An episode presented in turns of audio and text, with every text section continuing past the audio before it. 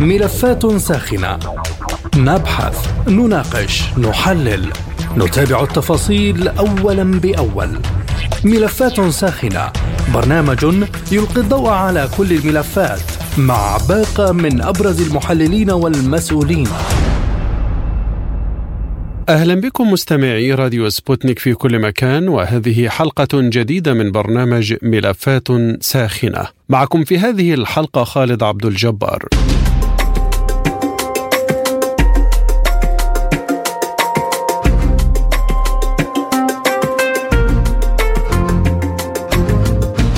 يزور الرئيس الأوكراني فلاديمير زيلينسكي واشنطن في زيارة هي الأولى من نوعها له خارج أوكرانيا منذ بدء العملية العسكرية الروسية الخاصة في أوكرانيا في فبراير الماضي. وقد التقى زيلينسكي بالرئيس الأمريكي جو بايدن أمس الأربعاء ومن المتوقع أن يلقي خطابا في جلسة مشتركة للكونغرس الأمريكي وتهدف الرحلة إلى إعادة التأكيد على الدعم الأمريكي لبلاده. تتزامن هذه الزيارة مع نية الإدارة الأمريكية الأمريكية إرسال صفقة مساعدات عسكرية جديدة إلى أوكرانيا حيث صرح مسؤول أمريكي بأن بايدن بصدد إعلان مساعدة أمنية إضافية بقيمة مليار و800 مليون دولار في هذه الزيارة وهي زيادة كبيرة في المساعدات التي تتصدرها أنظمة صواريخ باتريوت حيث ستضاف هذه المساعدات إلى ما يقرب من 20 مليار دولار من المساعدات الأمنية الأمريكية المقدمة إلى أوكرانيا منذ بداية العملية العسكرية وتأتي في وقت وقت يفكر فيه المشرعون الأمريكيون في منح مساعدات طارئة للبلاد بقيمة 45 مليار دولار أخرى وهو ما يرفع إجمالي المساعدات الأمريكية لأوكرانيا إلى أكثر من 100 مليار دولار. وجاء على لسان مسؤول كبير في الإدارة الأمريكية أن بايدن لن يجتمع بزيلينسكي من أجل رسالة تتعلق بدفعه أو حثه أو إقناعه بأي شكل من الأشكال نحو إيجاد نهاية دبلوماسية للحرب إلا أنه قال في الوقت الوقت نفسه إن بايدن لن يسمح للولايات المتحدة الأمريكية بالانجرار إلى حرب نشطة مع روسيا نيابة عن أوكرانيا وهو تعهد قطعه الرئيس قبل دخول القوات الروسية إلى أوكرانيا نهاية فبراير. نتساءل في هذه الحلقة من برنامج ملفات ساخنة. ما دلالة هذه الزيارة من حيث هي الأولى لزيلينسكي منذ بدء العملية العسكرية الروسية؟ وما دلالة توقيتها؟ وكيف تنظر موسكو لهذه الزيارة؟ وهل كلمة السر هي صواريخ بتريوت وهل صحيح أن واشنطن استدعت حليفها من أجل إنهاء الأزمة والاتفاق على ترتيبات ما بعد الأزمة أم هي لتأجيج الصراع؟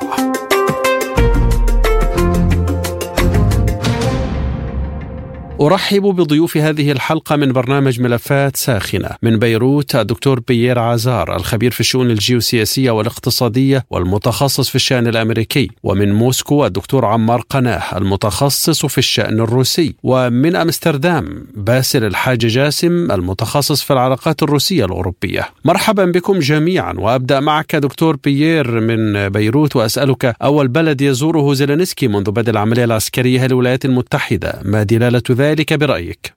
يعني آه، سؤال مهم والحدث بحد ذاته مهم إن أن يذهب رئيس آه، أوكرانيا إلى الولايات المتحدة هذا يؤشر بأنه آه، هو يحتاج أولا لتأكيد ضرورة انضمامه لحلف شمال الأطلسي وهو بذلك يقول إنني إذا ذهبت إلى الولايات المتحدة ربما يكون لدي جواز سفر حقيقي للدخول إلى حلف شمال الأطلسي، هذا في الشكل في الشكل العام أو في المعطى العام، أما في المعطى الخاص والدقيق إن زيليزينسكي وهو من الجنسية اليهودية وهو بداية يريد أن يفهم كيف يفكر اليهود داخل الولايات المتحدة حول ما يحصل في أوكرانيا. لأن اليهود داخل الولايات المتحدة ليسوا بالضرورة يتماهون مع منطق الصهيونية داخل إسرائيل. هذا أمر يخلق التباس وإشكالية كبيرة. الكل يعتقد بأن اليهود داخل الولايات المتحدة هم يفكرون بذات الطريقة تفكر الصهيونية اليهودية ولكن في نهاية الأمر هنالك تماهي لأنهم آه، يقنعون اليهود داخل الولايات المتحدة بأن إسرائيل هي كجة استراتيجية استعمل كجة استراتيجية بالنسبة لليهود. من هنا هنالك أيضا قرار من إسرائيل بمنع زواج أي إنسان من إسرائيل من يهود داخل الولايات المتحدة. وبالتالي زيليزينسكي ذهب لكي يقول بداية لأنني كنت أقول دائما إن من يدير الحرب في أوكرانيا هي دولة إسرائيل وبشكل مباشر وغير مباشر. والمعطى الأساسي إذا هو سوف يتفاجأ بأن اليهود داخل الولايات المتحدة ليس لديهم نفس الرؤى مثل ما تفكر الصهيونية اليهودية. هذه في النقطة الثانية. إذا قلنا أولا جواز السفر من أجل الدخول إلى حلف شمال الأطلسي. ثانيا معرفة كيف يفكر اليهود داخل الولايات المتحدة. ثالثا إنه يريد حقيقة أن يتم تسليحه بقدرات عسكرية هائلة جدا وخاصة الدفاع الجوي أرض جو نتيجة المسيرات الروسية ونتيجة يريدون أيضا لصد الصواريخ الروسية القوية جدا والفتاكة جدا. وبالتالي وهو أيضا النقطة الرابعة. يريد أن يظهر كانه ما يزال رئيسا قويا بغض النظر أن الجيش الروسي قد استطاع أن يسيطر على منطقة البحار وحول أوكرانيا. عقار محبوس عندما نقول عقار محبوس في القانون الذي ليس لديه امتداد على الطريق العام. أما عندما في الواقع الأوكراني عندما سيطر الجيش الروسي على بحر أزوف أصبح بحر داخلي وإلى جانب السيطرة على بحر الأسود باستثناء أوديسا. وهذا يجب على القيادة العسكرية الروسية أن تحسم أوديسا وألا يصبح هنالك خلل. حول البحر الأسود يؤثر على الحركية من نيكولايف والمناطق المحيطة زابوروجيا وكل المناطق. الموضوع الخامس إن القمة التي حصلت بين الرئيس فلاديمير بوتين والرئيس البيلاروسيا لوكاشينكو يعني تطويق كامل من الناحية البرية باتجاه أوكرانيا وهو يعلم جيدا أنا لا أقصد زيلينسكي الرئيس الأوكراني كشخص زيلينسكي اقصد اقصد الصهيونية اليهودية هي التي تحرك زيليزينسكي باتجاه الحركية الدولية والإقليمية وعدة مجالات يمكن أن يسلكها، هذا في الشكل العام ردا على سؤالك من الناحية الأولية. لكن دكتور بيير أتوقف معك عند الدافع الأول أو السبب الأول وهو المتعلق بمسألة التسليح، هل الاتفاق على صفقة بتريوت يتطلب الانتقال إلى الولايات المتحدة؟ بالشكل العام كلا. يعني آه، ممكن الولايات المتحدة ولكن آه، آه، لأن السؤال مهم جدا. هنالك خلل اليوم أولا من الناحية الأوروبية. أوروبا استنزفت كل قدرتها على تمويل هذه الحرب التي أصبحت بالنظر لأوروبا بأنها دون أفق لأنها تشعر بأن الأمن الأوروبي قد اهتز برمته نتيجة نتيجة هذه الحرب، وبالتالي إن ذهاب زيلزينسكي إلى الولايات المتحدة. هو لإظهار اولا لأوروبا. إنني ما زلت رئيسا قويا أستطيع أن أفاوض وبالتالي عليكم في نهاية الأمر أن تساعدوني وتتماهوا مع طلب الولايات المتحدة بضخ الأسلحة لأن الدافع الضرائب الأوروبي إنه بدأ يتململ جدا من أزمة الطاقة وكلفه الكلفه الطاقة مشتقات الطاقة عليه لأنه في نهاية الأمر هو يفكر في مصالحه ولا يرى في نهاية الأمر إن الحرب مع أوكرانيا لا يفهمها الدافع الضرائب الأمريكي بالبعد الاستراتيجي وانعكاساته على البعد الجيوسياسي. طيب آه، بايدن آه، دكتور آه، بيير عزار قال قبل بدء العملية إنه لن ينجر إلى حرب مع روسيا نيابة عن أوكرانيا، لكن تصرفاته على مدار العام الماضي تشير إلى عكس ذلك. إذا وهذا ما حاولت أن اقوله، يعني عندما عندنا طبيعي الولايات يعني الصهيونيه اليهودية عندما تذهب لكي تفهم كيف يتم التحرك داخل ثروة اليهود داخل الولايات المتحدة وانعكاسا حتى على قرار جو بايدن. طبعا لن تجرؤ الولايات المتحدة على الدخول بحرب مع دولة نووية بحجم روسيا وهي بحالة تأهب لأن العقيدة القتالية أو عقيدة الأمن القومي مفهوم الأمن القومي روسيا قالت إذا استعمل لدي علي أسلحة تقليدية وباتت خطر تشكل خطر علي يحق لي أن أستعمل القنابل النووية بغض النظر التكتيكية طبعا لا أقصد الاستراتيجيه وبالتالي عندما يتم ردا على سؤالك أيضا عندما الولايات المتحدة تسلح هي ليست الدولة الأمريكية التي تسلح. الذين يسلحون هم هم المجمعات الصناعية العسكرية هي التي تؤجج الحروب بمعزل عن الدولة الفيدرالية في كل دول العالم الذي يدير الحروب اليوم عبر العالم. هم هم القوى العبر الوطنية. هذا مصطلح لا يمكنني أن أبسطه. وبالتالي المجمعات العسكرية هي جزء من القوى العبر الوطنيه داعش هي جزء من ال... هو جيش المجمعات الصناعية العسكرية. الموضوع الأساسي كيف للمجمعات الصناعية أن لا تصنع دائما الحروب؟ لأن الرأسمالية هي متلازمة مع الحروب وهذه إشكالية كبيرة. عندما تتوقف الحروب تتوقف الرأسمالية. وإذا توقفت الحروب كيف تبيع هذه المجمعات الأسلحة؟ وإذا لم تبع المجمعات تبيع الأسلحة تتكدس الأسلحة يصبح هنالك بطالة شوماج في العمل وهكذا دولي اذا ليست الولايات المتحدة هي التي تغذي الحرب إنما هي المجمعات الصناعية العسكرية المرتبطة بالرأسمالية الأكبر الموجودة داخل الولايات المتحدة وجو بايدن وغيره كرئيس أمريكي إنما هم خاضعون في نهاية الأمر لقدرة هؤلاء ولكن المجمعات هي في كل دول العالم لديها التأثير ليس فقط في الولايات المتحدة الأمريكية. شكرا للدكتور بيير عزار الخبير في الشؤون الجيوسياسية والاقتصادية والمتخصص في الشأن الأمريكي من بيروت.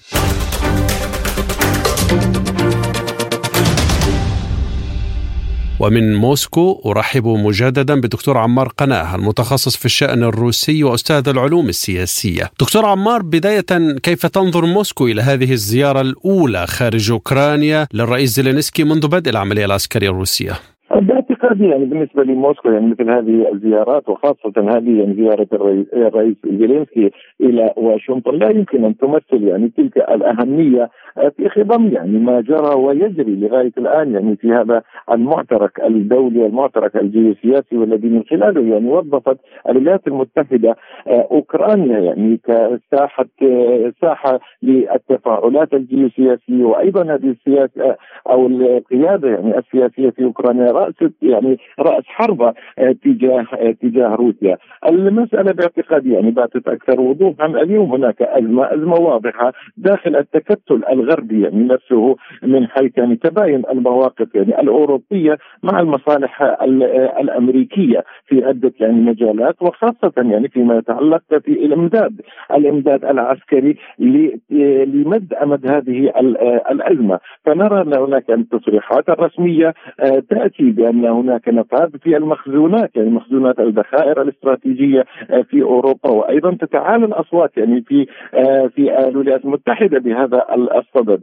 الزيارة باعتقادي هي ممكن يعني النظر إليها آه، كجزء يعني من تفعيل من جديد المربعات الإعلامية وستكون يعني جزءا منها استعراضيا وهو بحزمة جديدة يعني من الأسلحة والتي صرحوا عنها يعني تقريبا حوالي مليارين دولار من الاسلحه ستقدم إلى أوكرانيا. ومنها طبعا والذي سيتفاخرون به وهي مسألة يعني امداد أوكرانيا بمنظومة المضادات الجو الجوية باتريوت لكن كل هذا يعني في المرحلة الحالية لا يمكن يعني أن يصب يعني لا في المر... في المصالح الأمريكية ولا الغربية لاننا نرى التعثر يعني والارتباك يعني في داخل هذه يعني المنظومة وعدم التوجه إلى أي حل سياسي أو حتى يعني التوجه إلى طاولات المفاوضات هو اليوم يعني يشكل يعني معضلة كبيرة لكنني أراها يعني هذه المعضلة لدى التكتل الغربي وليس لروسيا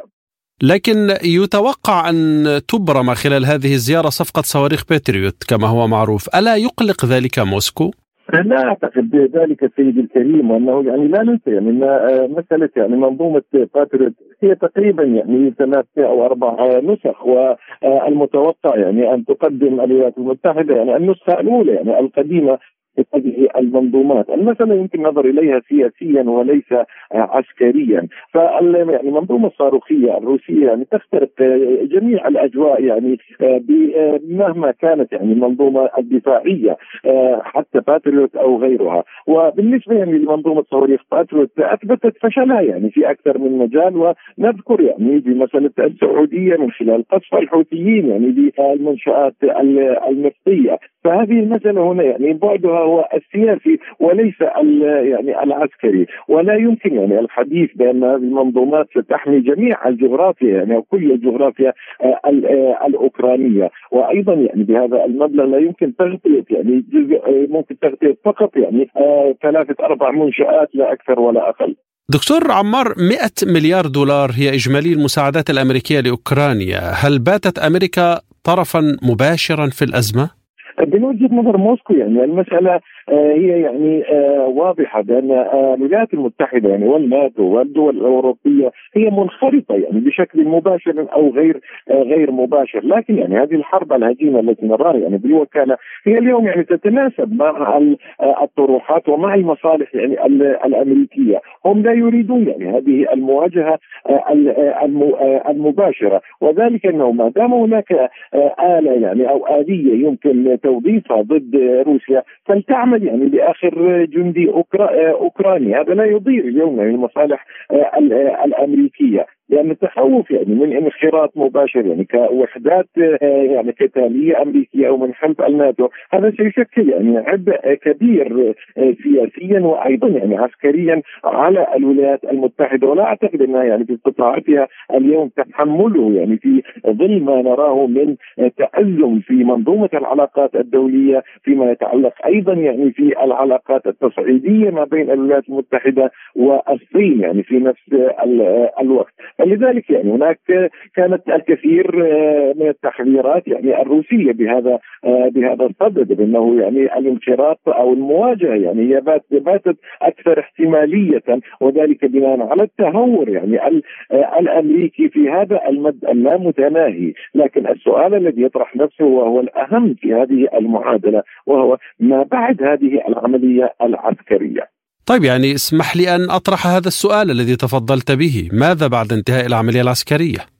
بعد العملية العسكرية باعتقادي التوجه إلى يعني الحل آه، الحل وليس حل يعني الأزمة الأوكرانية لكن التوجه إلى المعادلة الدولية. وهي يعني وستكون يعني بناء على جلوس الأطراف الدولية وأهمها هنا آه، نتحدث عن آه، روسيا والولايات المتحدة ومن ثم الصين. وذلك للانتقال يعني الانتقال إلى النظام الدولي الجديد متعدد القطبية. لكن يعني لا ترى الولايات المتحده اليوم الوقت يعني مناسبا لتقديم يعني تنازلات لا ننسى سيدي الكريم بأن يعني هذه الأزمة التي أمامنا هي متعلقة يعني ليست متعلقة بأوكرانيا يعني كدولة أو كجغرافيا لكنها آه، مرتبطة يعني بالضمانات الأمنية التي طالبت بها روسيا قبل البدء بهذه العملية آه، آه، العسكرية. مسألة يعني عدم تجزئة الأمن في المنطقة الأوروبية يعني التخوفات والقلق حول يعني منظومة الأمن القومية الروسية. من هنا يعني ستبدأ هذه المسألة، رأينا أنه قد طرأ الكثير من المتغيرات خلال العشرة يعني أشهر الماضية وهناك أيضا باعتقادي يعني تغيرات في الاستراتيجيات وحتى يعني في الأهداف الأساسية آه، لما آه، لما وضعته روسيا في بداية هذه العملية، ولذلك يعني الحل الوحيد هو اليوم يعني كما أراه يعني التوصل إلى تنازلات من خلالها يمكن يعني إيقاف يعني آه، ليس إيقاف العملية العسكريه ولكن يعني التوصل إلى معادلتين اولا المعادلة الإقليمية فيما يتعلق في مستقبل آه، آه، أوكرانيا وثانيا يعني المعادلة الدولية فيما يتعلق بمفهوم الأمن الأمن ليس فقط الأوروبي ولكن ممكن القول يعني الأمن الدولي. وهنا يعني نقطة يجب أن يشار إليها أن هناك يعني كانت قد بدأت يعني روسيا والولايات المتحدة الاوكرانيه في حوار يعني حوار حول الاستقرار الاستراتيجي ونراه قد توقف. وهذه يعني مسألة من أهم باعتقادي القضايا يعني الدولية التي من خلالها يمكن الحفاظ على الأمن والسلم يعني الدوليين. فلذلك حالة الارتباك والتخبط اليوم في الولايات المتحدة هي ما تعيق وتحاول يعني تأخير هذه يعني هذه المفاوضات أو هذه المرحلة يعني من المراحل والتي تكون يعني نهايتها التوصل إلى هذا النظام الدولي الجديد متعدد القطبية. هناك وجهات نظر دكتور عمار تقول إنه زيلينسكي ذهب للاتفاق على ترتيبات ما بعد الأزمة، هل تتفق مع ذلك؟ جزئيا يعني آه، ممكن يعني التوافق سيد الكريم ولا ننسى يعني أن زيلينسكي هو لا يملك يعني القرار السياسي فيما يتعلق في هذه الأزمة يعني هو كان وما زال لغاية الآن يعني الأداء الأداء التي استخدمت وتستخدم يعني في في هذا الصراع الذي آه الذي نراه. لكن يعني التخوف هنا ويجب الحفاظ عليه يعني من وجهة نظرهم لأنه لكي لا تبقى يعني أو لكي لا تتكون يعني في أوكرانيا مفهوم يعني الفراغ الدستوري. فلذلك يعني توظيفه آه، مستمر وكما تفضلتم يعني ممكن التوافق جزئيا يعني حول المرحله القادمة من هذا الصراع. من موسكو أشكرك دكتور عمار قناة أستاذ العلوم السياسية والمتخصص في الشأن الروسي.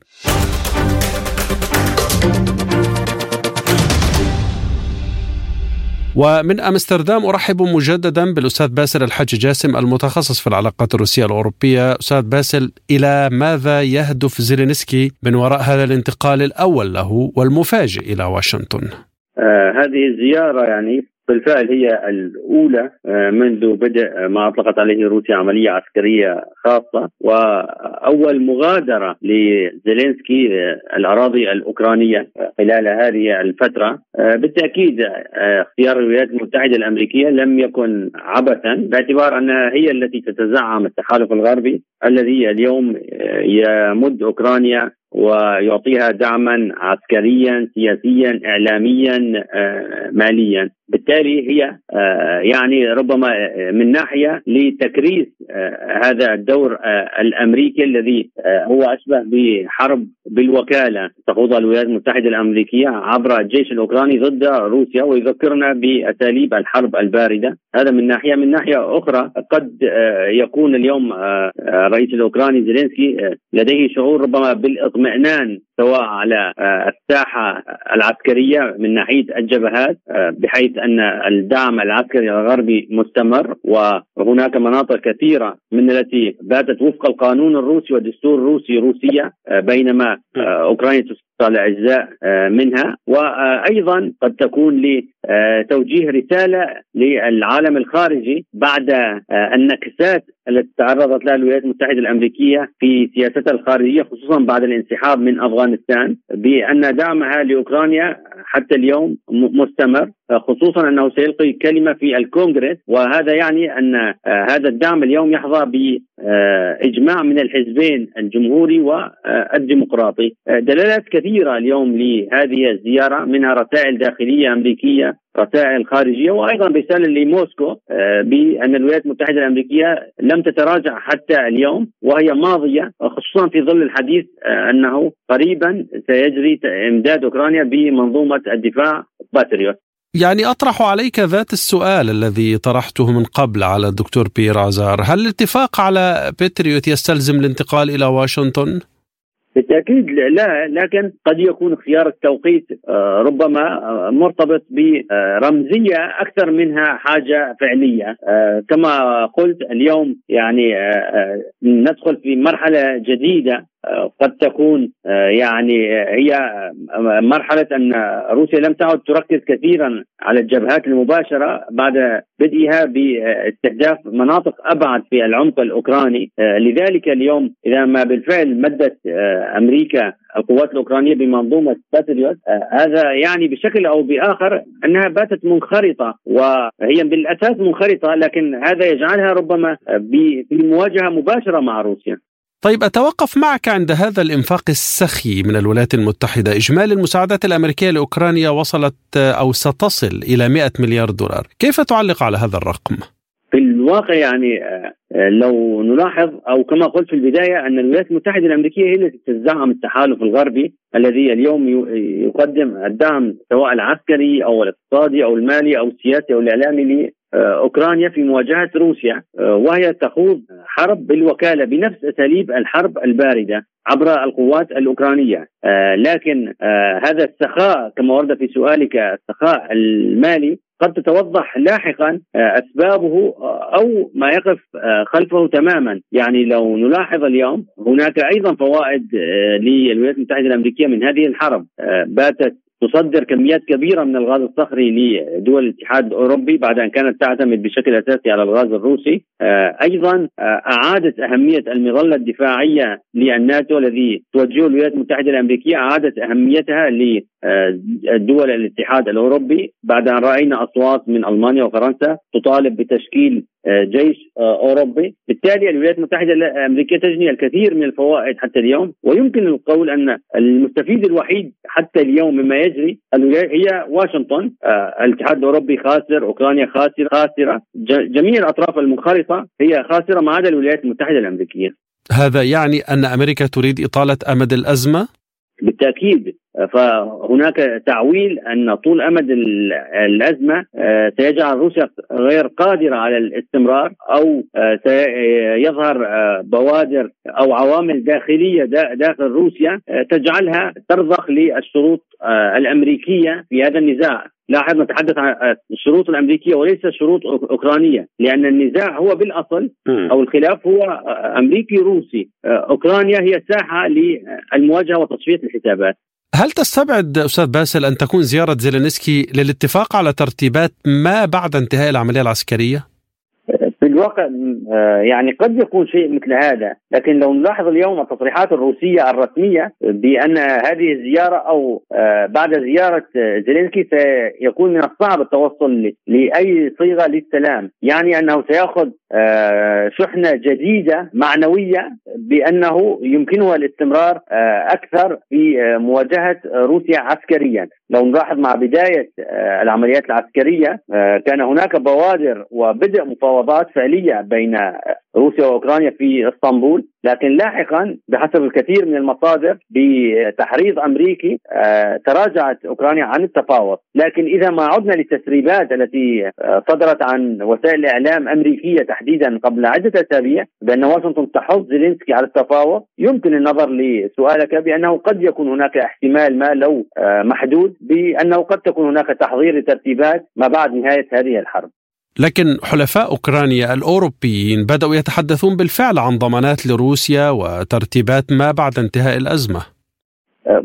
يعني هذا الشيء وارد لكن الحديث عن إمدادات عسكرية جديدة ومنظومة باتريوت والمزيد من الشحنات العسكرية يبعد هذا الاحتمال لأنه إذا كان الحديث جدي عن السلام فلماذا استمرار الامدادات العسكرية؟ هذا السؤال قد يلغي كل الاحتمالات الأخرى المتعلقة بالسلام.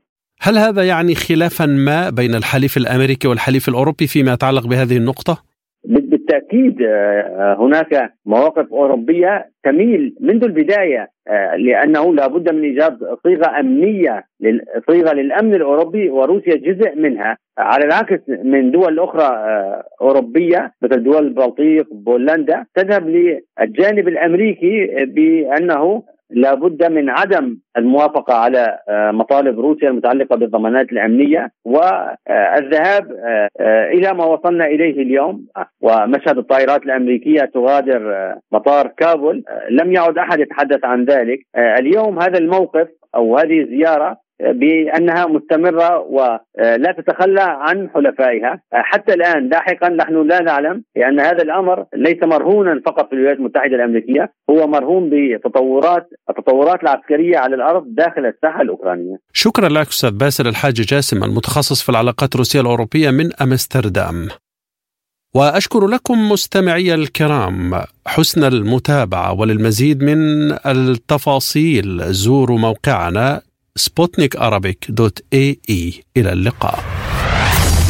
مستمعينا بهذا نصل وإياكم إلى نهاية هذه الحلقة من برنامج ملفات ساخنة. طابت أوقاتكم وإلى اللقاء.